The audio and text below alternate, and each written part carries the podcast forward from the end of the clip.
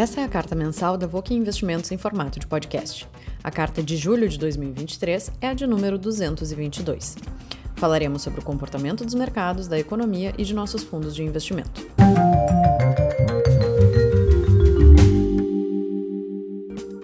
Em julho, os fundos Voking GBV Aconcagua e Voking K2 Long Bias tiveram rentabilidade de mais 7,32% e mais 8,17%, respectivamente, enquanto o Ibovespa teve rentabilidade de mais 3,27%. No ano, os fundos Voking GBV Aconcagua e Voking K2 Long Bias rendem, respectivamente, mais 19,62% e mais 20,83%, enquanto o Ibovespa rende mais 11,13%. Já o fundo multimercado Voking Everest, em julho, teve rentabilidade de mais 1,28%, enquanto o CDI teve rentabilidade de mais 1,07%. No ano, o Everest rende mais 6,10%, enquanto o CDI rende mais 7,64%. Na primeira parte da carta, nosso gestor Frederico Von Tobel apresenta os comentários da Voking sobre o mês de julho.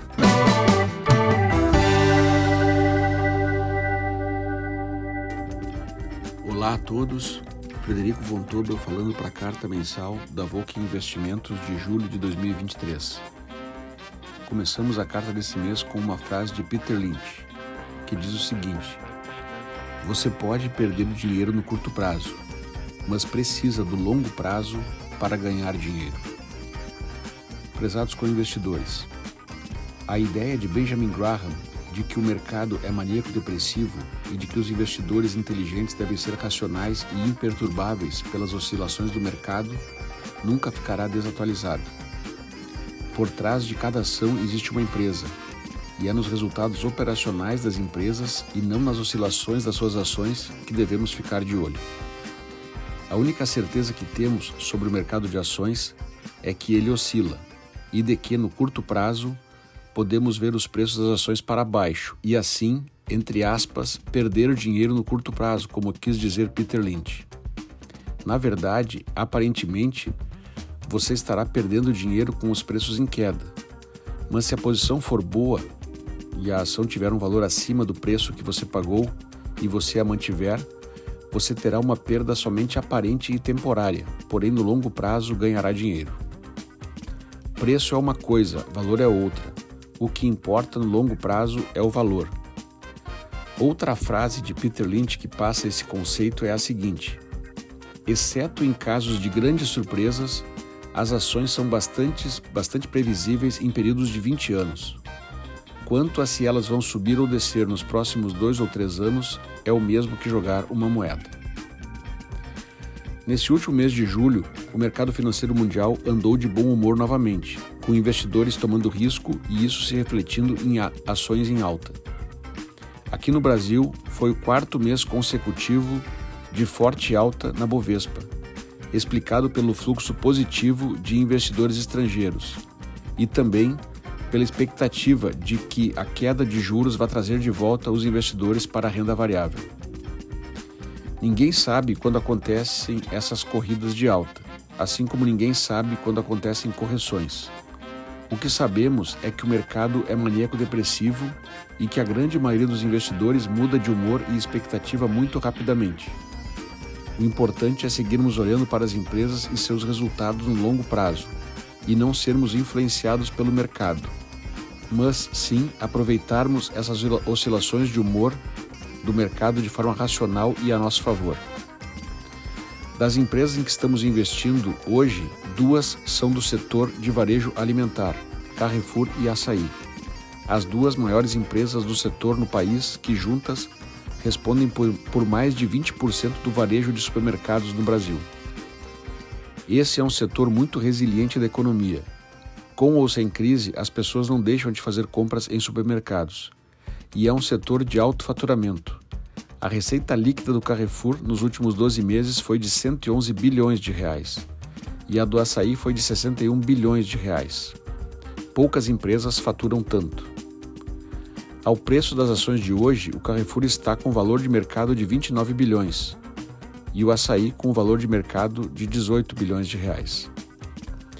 Nos últimos anos, ambas empresas tiveram bons crescimentos, seja por crescimento orgânico, seja pela aquisição de novas lojas, sendo que o Carrefour comprou em 2020 30 lojas do Grupo Atacado Macro e no ano passado mais 124 lojas do Grupo Big, lojas Big Bom Preço e Sam's Club. O Açaí, por sua vez, comprou também no ano passado 71 lojas extra do grupo Pão de Açúcar. Com essas aquisições, o Carrefour, sobre as marcas Atacadão, Carrefour Hiper, Carrefour Bairro, Carrefour Market e Carrefour Express, além de Carrefour Drogarias e Carrefour Postos, possui mais de 1.180 lojas no, no, no Brasil hoje, além do Banco Carrefour, que é uma operação rentável.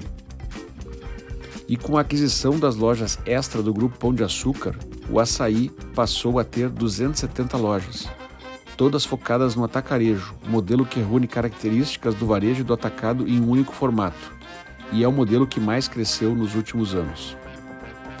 Nos últimos 12 meses, os resultados de Carrefour e Açaí tiveram queda, especialmente em função dos grandes investimentos nas conversões das lojas adquiridas, o que já está praticamente concluído. Talvez por isso, pela queda dos resultados recentes, as ações do Carrefour e do Açaí tenham tido quedas de menos 26% e menos 12%, respectivamente, nesses últimos 12 meses. O bom e resiliente negócio, a boa previsibilidade de resultados e a boa gestão das empresas, aliadas à queda nos preços das suas ações, fez com que identificássemos boas oportunidades de investimento no passado já havíamos tido ações do açaí, mas realizamos a venda perto do preço que considerávamos justo, bem acima do preço atual. Não sabemos e ninguém sabe quando os preços vão novamente convergir para os valores intrínsecos de cada ação. O que entendemos por nossas análises e valuations é que o valor dessas ações deve ser superior ao preço atual e que nos preços que compramos é muito bom saber que temos ações dessas duas empresas que são as maiores empresas do setor de supermercados do Brasil. Seguimos acompanhando de perto cada empresa investida e monitorando trimestre a trimestre se nossas premissas estão certas, lembrando que a diligência e humildade são muito importantes no processo. Sobre nossos resultados, no acumulado do ano estamos com resultados satisfatórios. Os fundos Volk GBV Concagua e Volk K2 estão com resultados de mais 19,62% e mais 20,82% respectivamente. Ambos bem acima do Ibovespa, que está com mais 11,12% até o final de julho, e bem acima do CDI, que acumula 7,64% no ano. O fundo Volkswagen Invest teve resultado de mais 1,27% no mês, acima do CDI de 1,07%, mas ainda um pouco atrás do CDI no ano. Estamos trabalhando para buscar essa diferença no fundo Everest em relação ao CDI. Desejamos um ótimo mês de agosto para todos, com saúde, sabedoria e paz. E mais uma vez, obrigado por investirem junto conosco. Um abraço.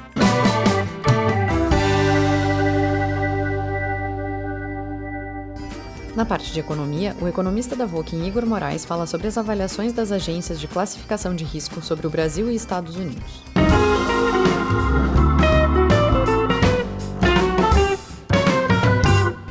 Opinião todo mundo tem, mas quando o assunto começa a demandar conhecimentos técnicos, tendência passa a ser acreditar em uma instituição, empresa ou profissionais que se mostram competentes para avaliar o assunto em debate.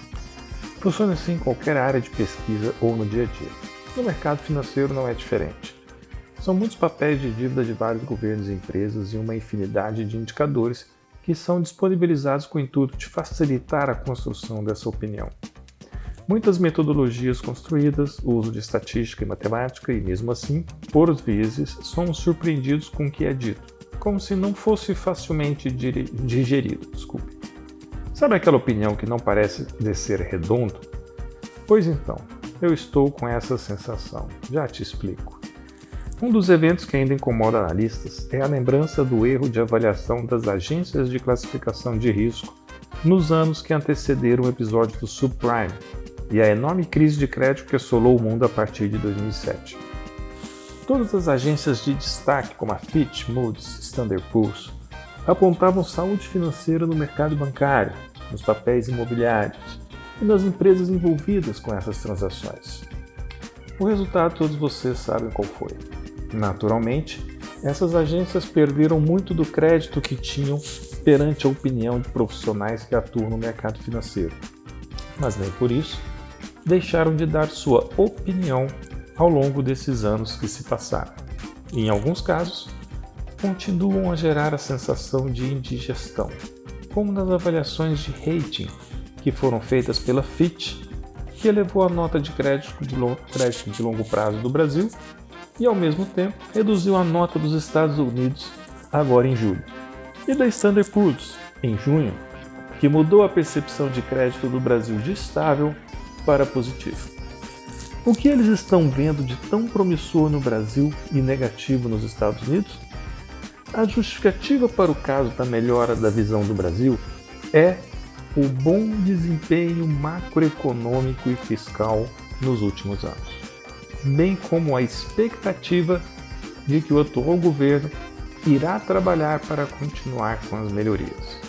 A última vez que a Fitch resolveu mudar a nota do Brasil foi em 2018 e mudou para pior. A avaliação atual então nos leva a concluir que entre 2018 e 2022 o governo brasileiro fez um bom trabalho na gestão macroeconômica. Isso é verdade.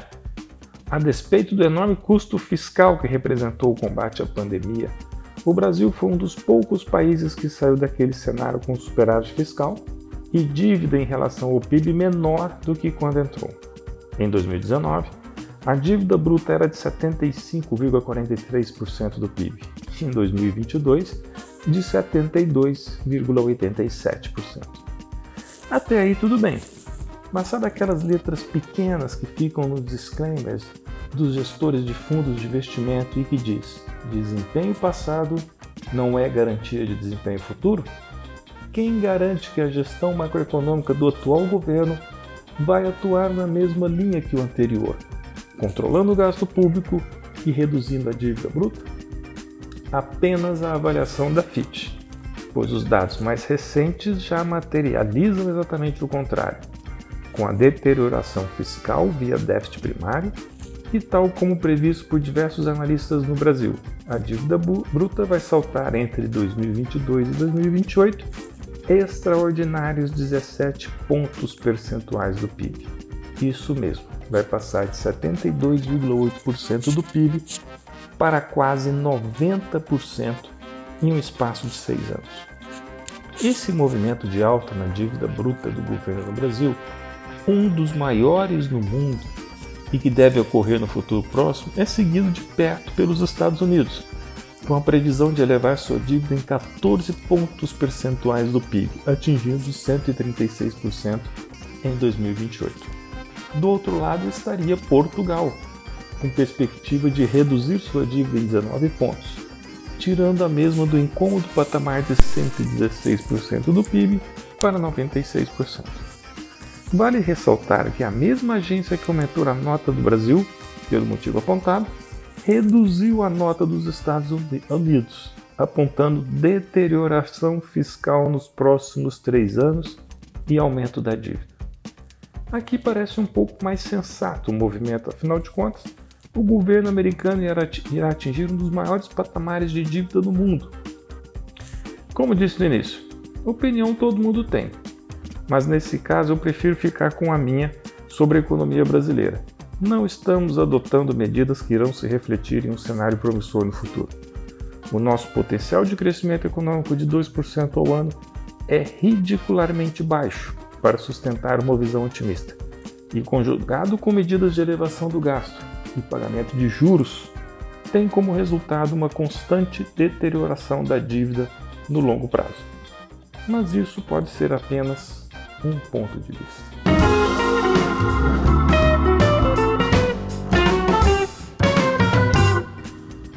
Esse mês foi marcado por uma nova alta das ações após a aprovação da reforma tributária. Ouviremos agora os comentários do time de gestão do Voking GBV Concagua sobre o mês de julho. Julho foi o quarto mês de alta da Bolsa Brasileira, que vem colhendo frutos das reformas aprovadas recentemente e de diminuição de receios quanto a uma guinada na política econômica dos últimos seis anos. A reforma tributária sobre os impostos de consumo foi aprovada no dia 6 de julho por 382 votos a 118 na Câmara dos Deputados, após três décadas de debate.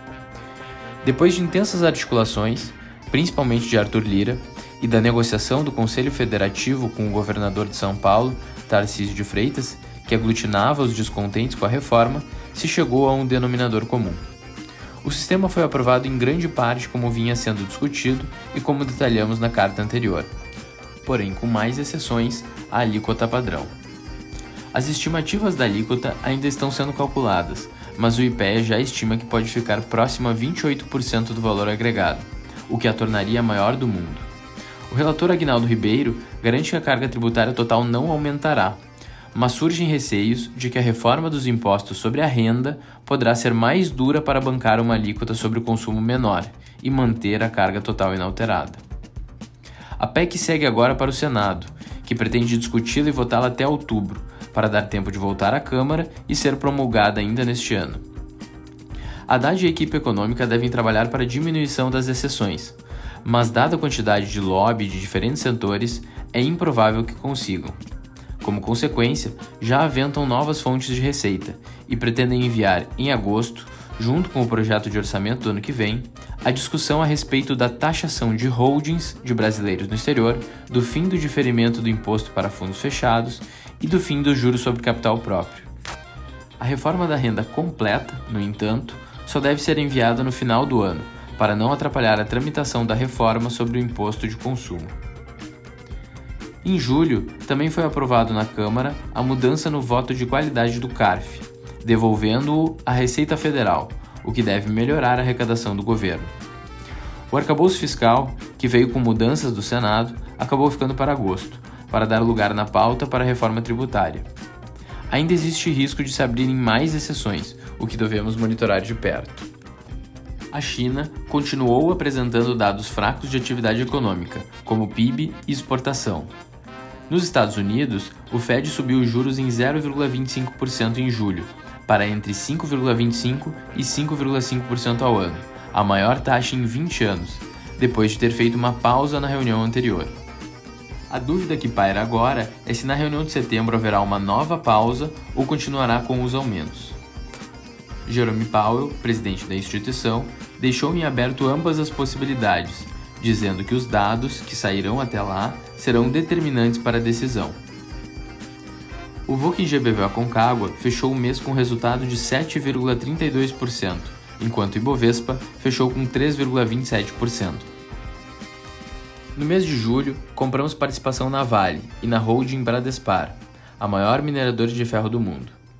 Em 2022, produziu-se 2,6 bilhões de toneladas de minério, sendo que a Vale produziu 308 milhões a australiana Rio Tinto produziu 278 milhões e a inglesa BHP produziu 253 milhões de toneladas. Ou seja, os três maiores players representam 32% do total. Os custos por tonelada desses produtores foram de 49,3 dólares por tonelada, 39,6 dólares por tonelada e 35,4 dólares por tonelada, respectivamente. Nos últimos anos, a Vale perdeu competitividade em relação aos concorrentes devido ao alto preço do petróleo, dado que precisa transportar o minério de ferro do Brasil até a China, enquanto os concorrentes produzem na Austrália, mais perto do consumidor final.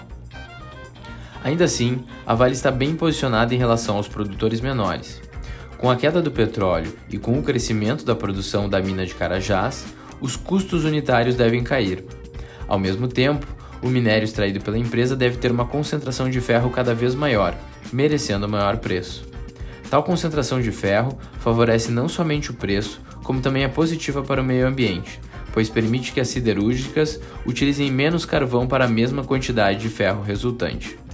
Além do minério de ferro, a Vale produz cobre e níquel, matérias-primas cada vez mais demandadas para a produção de baterias.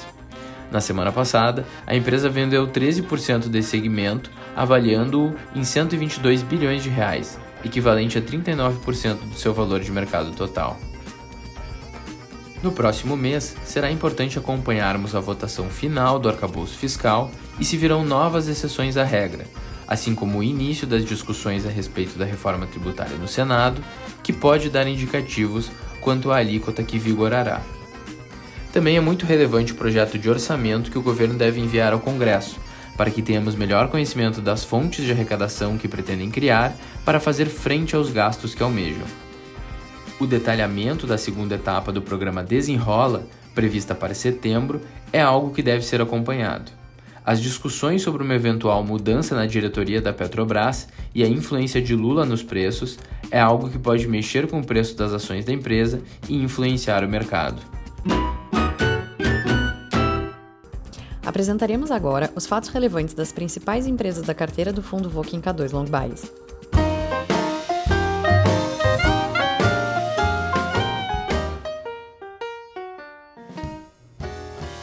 3R firmou um novo contrato de fornecimento de gás natural com a ES Gás no Espírito Santo.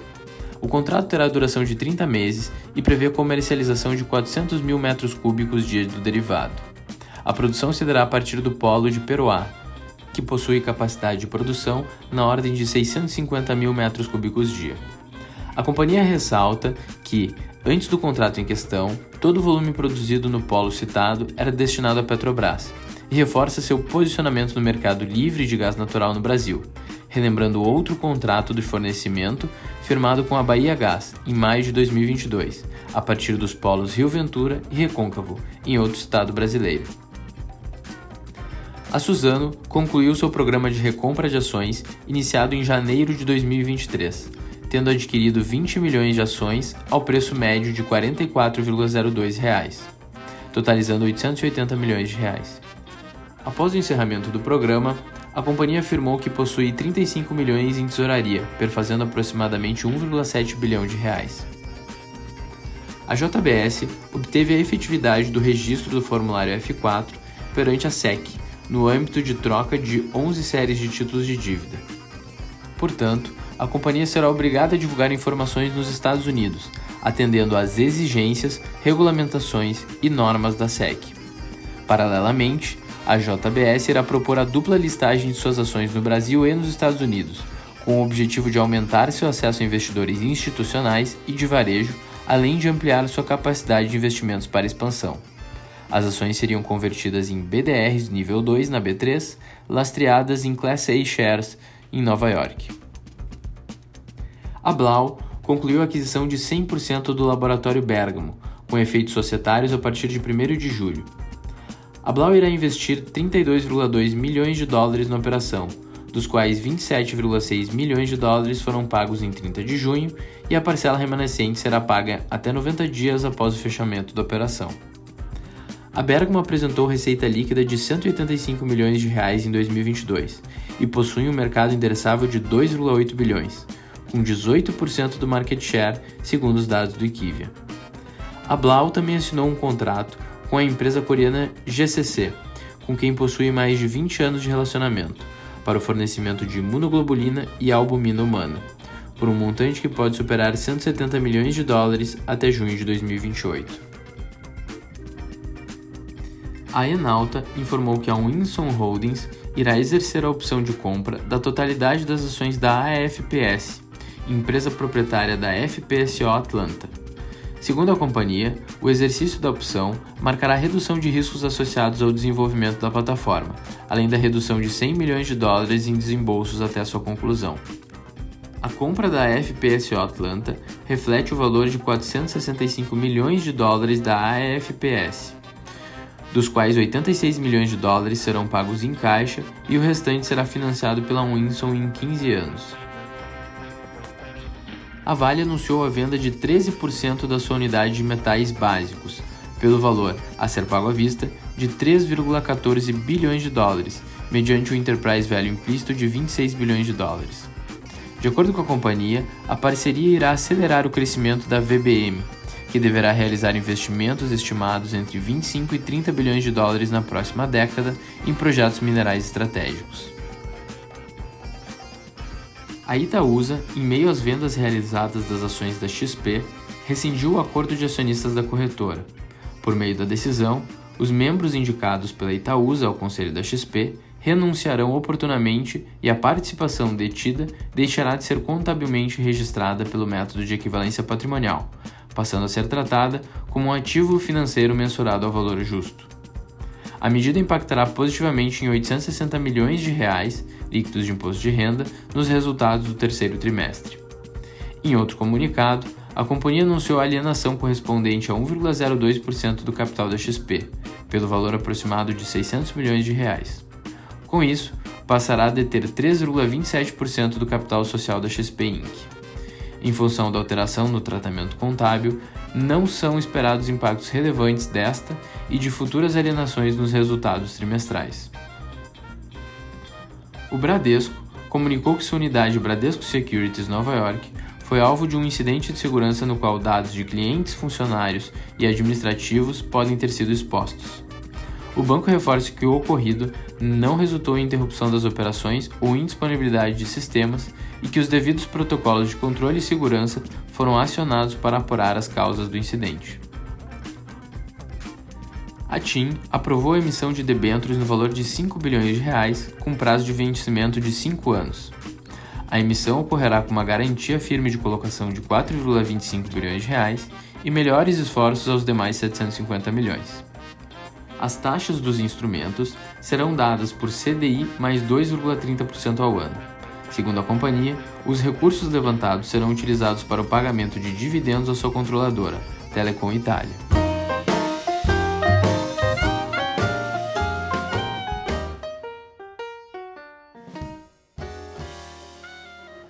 Último trecho de nossa carta, apresentaremos os comentários do Comitê de Gestão de Multimercados sobre o mercado e os fundos investidos pelo Voking Everest.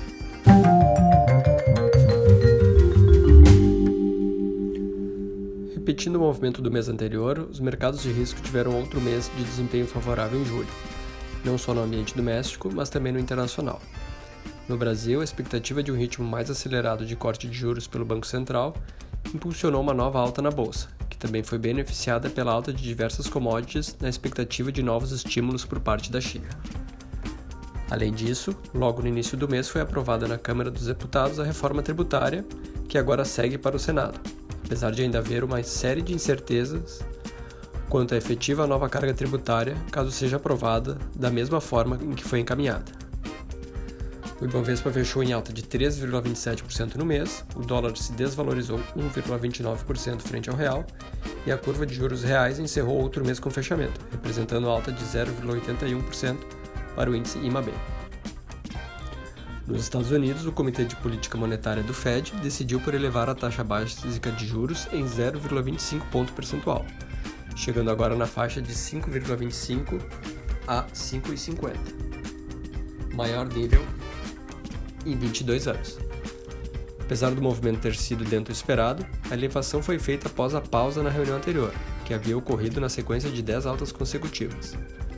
No comunicado após a decisão, foi ressaltado que os índices de preços, apesar do arrefecimento, ainda estão em patamares elevados, e sinalizando a possibilidade de novas elevações nas próximas reuniões. A despeito dessa retomada na elevação dos juros, o mercado de ações nos Estados Unidos encerrou mais um mês positivo, com o principal índice, o S&P 500, acumulando alta de quase 20% no ano e praticamente eliminando as perdas do ano passado está se reduzindo a expectativa de que o ciclo de alta de juros levará o país a uma recessão mais profunda, o que tem gerado revisões positivas para os resultados das empresas nos próximos 12 meses e animados mercados. O fundo Everest encerrou com alta de 1,28% ante alta de 1,07% do CDI, acumulando alta no ano de 6,10% ante 7,64% do CDI. Desempenho no mês teve novamente contribuição positiva dos fundos com maior exposição direcional em renda variável, porém com grande dispersão entre os resultados dos fundos multimercados macro, que em parte detraíram o resultado da carteira. Destaques positivos para os fundos GBV Concagua, SPX Falcon e IBU na STLS. Pelo lado negativo, os piores desempenhos foram do multimercado macro SPX Limits, da posição em fundo cambial e do quantitativo Giant Sigma. No mês foi realizado um pequeno incremento de risco na carteira através de aportes dos fundos Absolute Vertex, que nem Atlas, e aumento da exposição em juros reais, através do fundo de IMAB.